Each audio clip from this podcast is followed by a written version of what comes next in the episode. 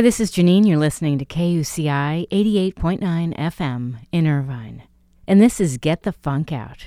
Today I'm in conversation with Winnie Sun, also known as the Wealth Whisperer. Winnie is one of the most followed financial advisors on social media today. She has more than 17 years of experience in the financial services industry and serves on the CNBC Financial Advisor Council, and she earned a spot on the Forbes Best in State Wealth Advisors list. She's been selected as Investment News 20 Women to Watch and is a frequent speaker at national events, appearing on CNBC's Closing Bell, Fox Business News, and Cheddar TV as a market commentator. She's also a regular contributor to Forbes, NerdWallet, Influencive, Money Tips, Modern Mom, and so many more. It's my pleasure to welcome to this week's show Winnie Sun. Hi, Winnie. Hi, how are you, Janine? Fantastic. Thanks for taking the time to call in. I follow you on Twitter, as I just mentioned. What I'd love to do first is find out a little bit about your backstory. I, I always love to, you know, ask guests, tell me how you got to where you are, because I don't know if that was always an interest of yours. So, as a financial advisor, yes, so the question is really good because I never thought I would be in this situation doing what I do today.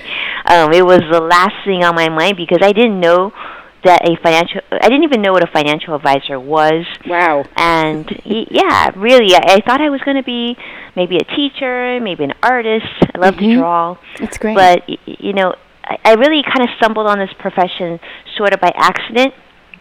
Because like many of you, um, when you're sort of growing up, you know, you have this dream that you're going to go to a great college, and from there you're going to take on the world. Yeah. And so, really, I, I just figured if I went to a good school, everything would figure itself out. And I got into a great school, and I remember um, all getting excited about what I needed to bring and who I was going to see at school. And Mhm. just a few months before starting college, my parents pulled me aside and they were I could tell there was something noticeably wrong. I mean my mom is like tough as nails and Okay. yet she came by and she looked all sort of sad and I said, What's wrong? And she said, Well, remember that real estate project we invested out in Claremont? I said, Yeah.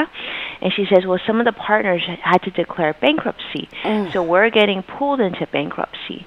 So we can't send you to that expensive private school up in Northern California. Oh, no. Um, you're going to have to, you know, pick something else. okay. And I said, okay. So I ended up uh, attending UCLA, Great. and um, and you know, unlike a lot of kids who are just excited about going to school, it wasn't just about going to school and paying for school. It was also about helping my parents keep the house. Sure. So as soon as I got to school, started getting work, started getting internships, and um, stumbled into working in television, and then uh, eventually somehow got uh, recruited to work at Smith Barney, and that's really how I became a financial advisor. You know, I'm going to back up because the name of my show is Get the Funk Out. mhm. And I feel like we learned so much from going through a personal professional funk. And for you, it made you super resilient. Mm-hmm. And I'm so grateful for it. I think I love the title of this show. I mean, I think the funk is, in so many ways, sort of your superpower. Right. So I, I look at my own kids now, and I hope they go through a couple funks because it makes us so strong and so capable, and I think more relatable too. Sure. It's like saying to somebody, I hope you're always happy. You know, I, I always want you to be happy. Well, we learn so much from the unhappy moments. They're deep, deep lessons that make us stronger and maybe find out something new about ourselves, Right? you know? Exactly. So, um, how, w- tell me what you do now, because you do so much. Sure.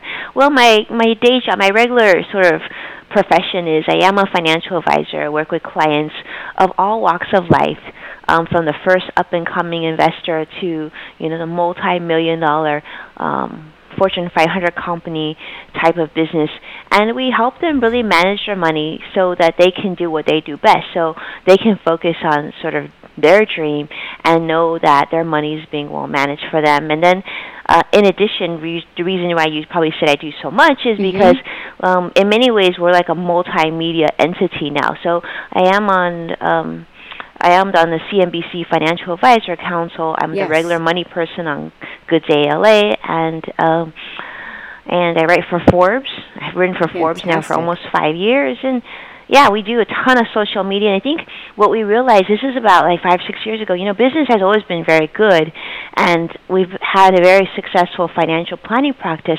And it felt like if we really cared about the others that we would give out a lot of the financial advice we're giving on a one-on-one basis with our clients. Mm-hmm. We should actually um, do our best to give it out more readily and openly to the public, and that's really what started all this uh, social media work that we've done. And now, I guess I've been ranked the uh, most influential female in the financial industry on social media. I saw so that. That's exciting. Your parents must be so proud. They have no idea. and that's good. that's probably good, right? yeah. oh, that's funny. So, uh, lots of questions I have. One, so let's say, you know, we're here on the UCI campus, and I feel like when kids are younger, they should, like, I didn't learn how to balance a checkbook till later on, and it was not a good thing. I, what mm-hmm. are some things you think uh, college students should learn or know by now, being, you know, in college on their own? Sure. Uh, well, I, I think the most important thing is obviously having a checking account, having a credit card, your own credit card, so you build credit. And the, the second thing is really to when you get your first job. I don't care if you're making like you know two thousand dollars a year. Put something aside for your future because I remember I was 19 years old, and the uh, I had an accountant friend, a, a friend as a father, a friend, and he says, "Winnie, go get your booty over to the bank and open up an IRA."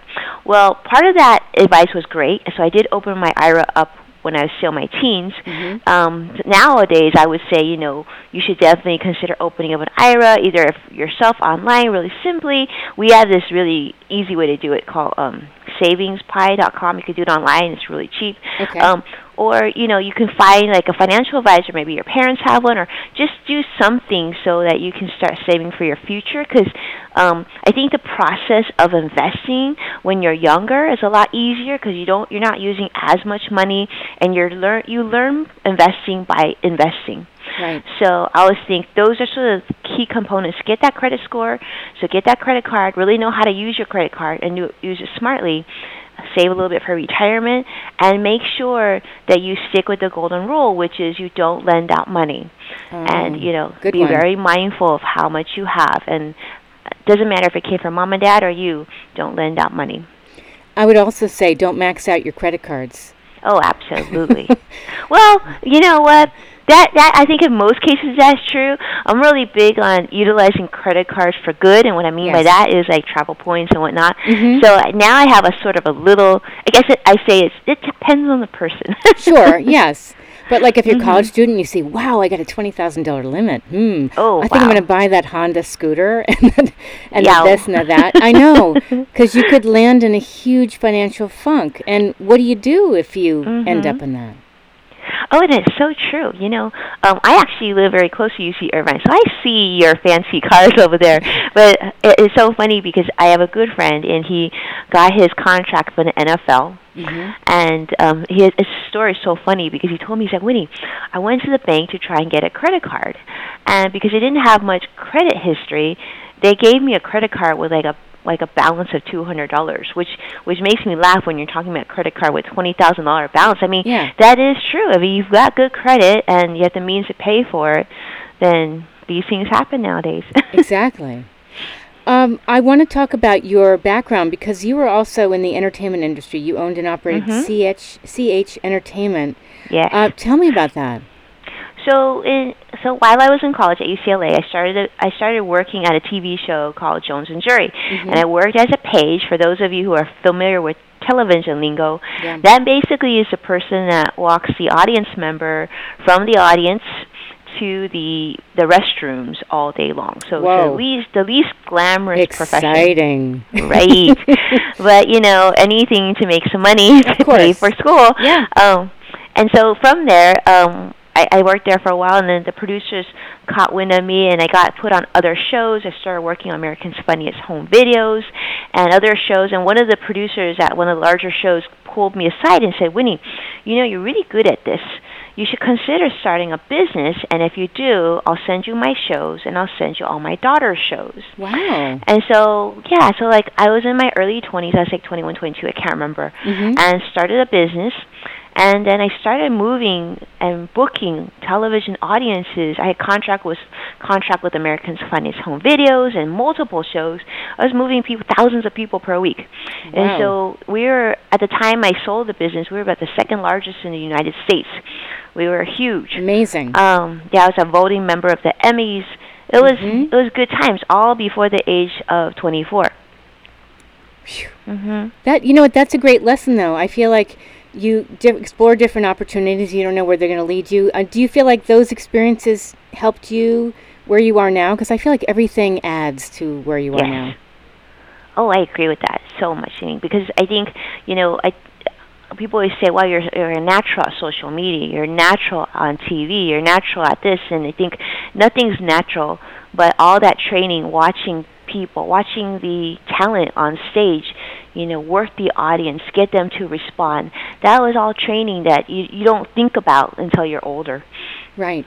Yeah. And I feel like it um, makes you. It, it's like another form of training to feel comfortable, as you said, interacting with people and speaking in front. Of, I Mhm. mean, look at you. You're you know on CNBC. Would you ever imagine?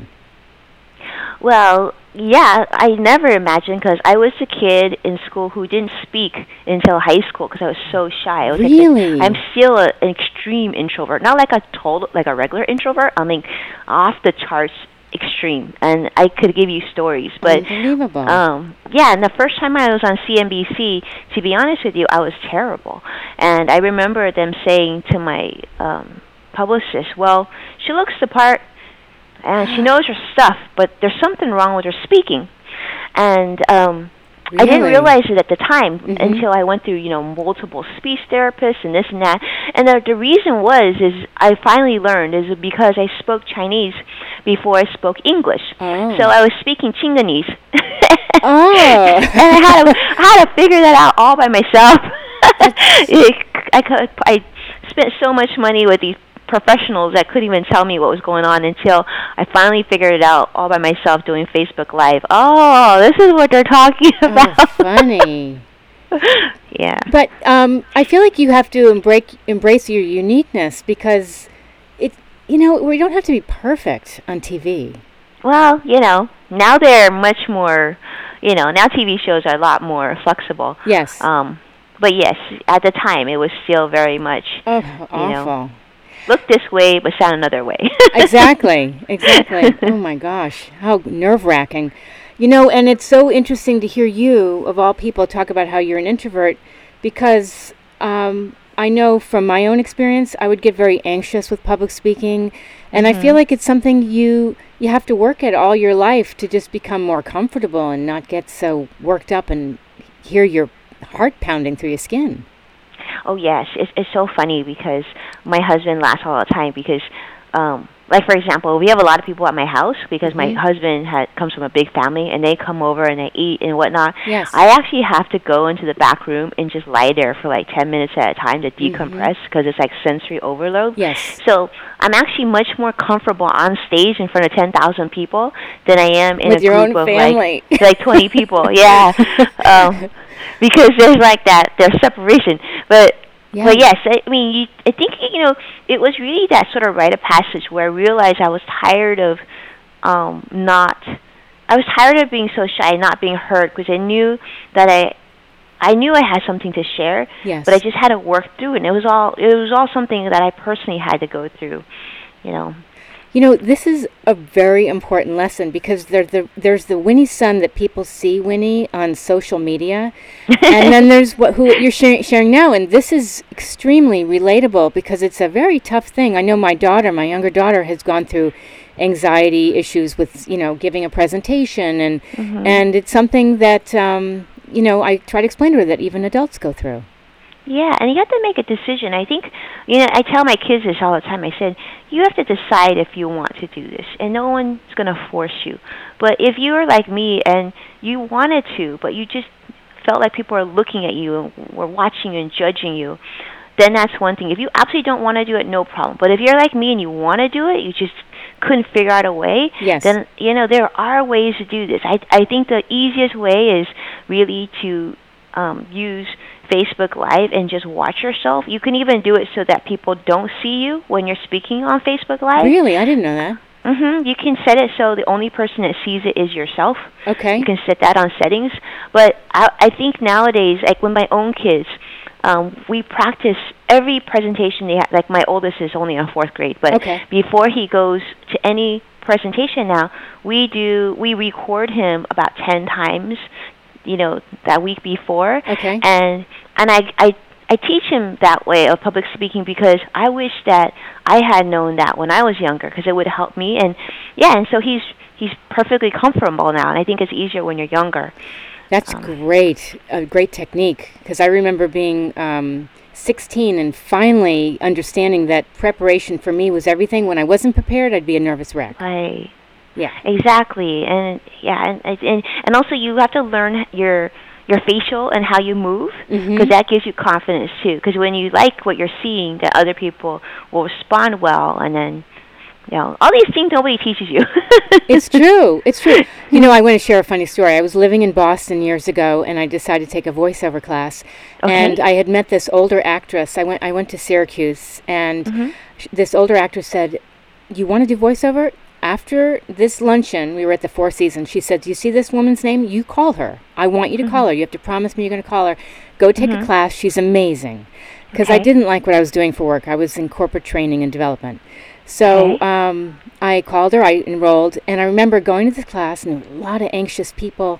And the teacher was wonderful, and she pulled somebody aside and she said, I want you to read this commercial for Clorox and come up in the front of the room. And the woman was nervous. She says, But I don't have any experience.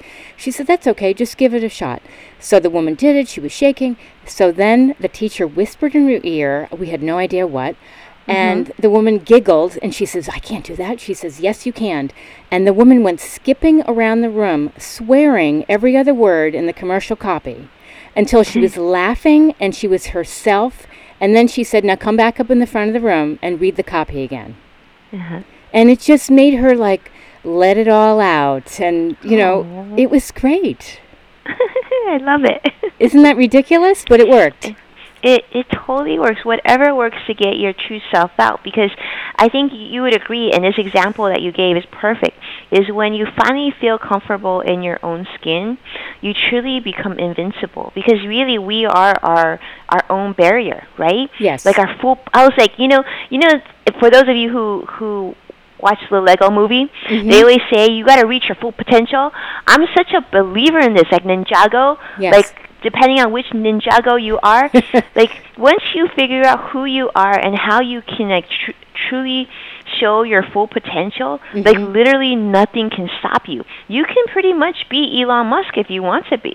Amazing. yeah.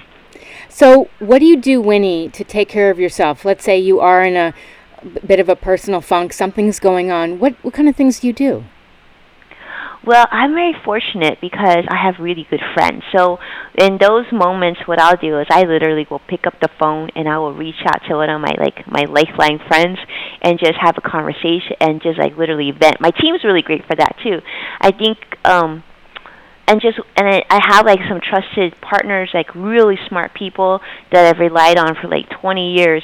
That I'll reach out and I'll just hash an idea without. And then once I do that, I pretty much knew the answer, but I Mhm. just wanted someone to like listen. Sure. You know. Yeah. So for me, that's really been the, what keeps me going, in addition to everything else I do. But yeah, I mean, I'm like I would say 99% of the time always happy or just optimistic because I have a very open, yeah, a very open thought process. And I'm fortunate because I have a big social following Yes. too, so I can always reach out to them. Like let's say, like I was really frustrated uh, two weekends ago. Okay. And so I just went on social media and carved a question and then got responses and it helped me like sort of release my anger for that situation That's good. really quickly.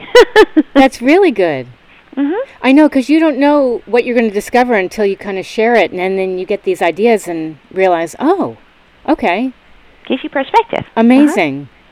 Yeah. So, what advice would you, would you give to people um, that perhaps either want to go into the field you're in? Mm-hmm. Well, you know, those of you who want to go finance, good luck. It's it's not an easy, uh, and it, you know, I, I laugh at that because I talk to a lot of young people when I talk to them about financial. Like, no, I don't want to do that. Um, but if you, you know, you're passionate about financial planning, I think it's a wonderful field to get into because there's a lot of people that need it. I think you have to get you have to get realistic about the industry because when you first start out, it's really mostly sales and less so about the, the financial planning until you get good at bringing in clients. Because without clients, you can't really do your financial planning magic. Right. Um, but I think whatever business that you go into, I think the most important thing, and people talk about this all the time, but I think number one, find a big company that gives you credibility, especially when you're younger. Suck it up for three years. Something yeah. that someone told me, and I'm a firm believer of this, is when whatever you do in life, your first job, make sure it's a good one, and then work like most people don't for the first three years of your life. And you will live like most people don't for the rest of your life. So the first three years, you got to be working. I don't care what it is. If you're a doctor, if you're an attorney, if you're a financial advisor, if you're an engineer, work like like a crazy person. Right. Like you're so passionate. And literally, that did that absolutely worked for me. I worked first three years like nobody's business actually the first five years mm-hmm. and i would say like i'm in a, i'm sitting in a situation that most of the people my age are not so That's i have fantastic. a lot of freedom now yeah. It's like you pay your dues. You work really hard and mm-hmm. it'll pay off. Yep. Yeah. Yep. Any uh, last bit of advice you'd like to share with the listeners uh, I would say that if you're listening, that fantastic. This kind of programming is amazing. I wish I had heard had this opportunity when I was going to school. And the the second thing I would say is to really think about building your social media presence for for business purposes, for your brand purposes, not just for social making friends, but think about like your like what you want potential employers and connections to think of you. So really hone on that now because people always think you have you have more time. And I'm going to tell you right now that the true cold facts is those of you who are not working right now, you need to go get yourself a job because you are behind. And I, I mean that sincerely. Right. Um, it will make a big difference come you know 10, 20, 30 years from now. So you just touched on something, branding, social media. How can people learn more and how to brand themselves? Oh, there's so many great tools out there. But I think the the easiest thing to do is to figure out who's doing it well and mimic them. So, for example, LinkedIn would be the place I would start with, especially since you're in school, mm-hmm. and figure out what profiles um, sort of speak to you. What profiles would you love to have? What do you hope to achieve with your profile? When an employer looks to hire you, not only do they look at your website or I'm sorry, your resume, mm-hmm. but they look at your LinkedIn profile really quickly. So make sure your profile has a great photo, has a great bio, has some endorsements maybe from your professors, maybe from other people who know you. So it's strong. So you look like the obvious choice amongst you know the 500 resumes that come in for your top job choice. And then I would start to move on to other serious platforms like Twitter would be a great one. Instagram is great, but think about how you're going to do that. Make sure you you don't have photos of you partying and I know. drinking alcohol and that kind of stuff. Yeah, because that will come back to bite you. You bet. Maybe not now, but later on. Yes, Mhm. I was going to say be really smart on social media because someone I was just listening to speak over the weekend says I you know I can find everybody on social media and I can Mhm. form my opinion about them. Mhm. You know? Yeah, I have I have a three token rule. Number one, uh, number one is no politics, no religion. Number two is no alcohol of any type. So it doesn't even be. I don't care if you're holding a glass of apple juice. It looks like it could be alcohol. Don't Mhm. don't use the picture. And then third, um, try to share only positivity because the world's already kind of ugly and scary as it is. So you know, make a positive contribution. Absolutely. Where can people find out more about you? Uh, well, the easiest is on Twitter, and I'm at Winnie Sun. And actually, if you look for, and then Facebook is Winnie Sun Group. Everywhere else is just Winnie Sun. Fantastic. I want to thank you so much for calling into our studios. Oh, it's such a treat. I'm so grateful that you had me on. Oh, my pleasure. If you missed any part of this, everything is up on my show blog, getthefunkoutshow.kuci.org. If you want to follow me on Twitter, I'm at moms, M-O-M-Z underscore rock. You've been listening to KUCI 88.9 FM in Irvine.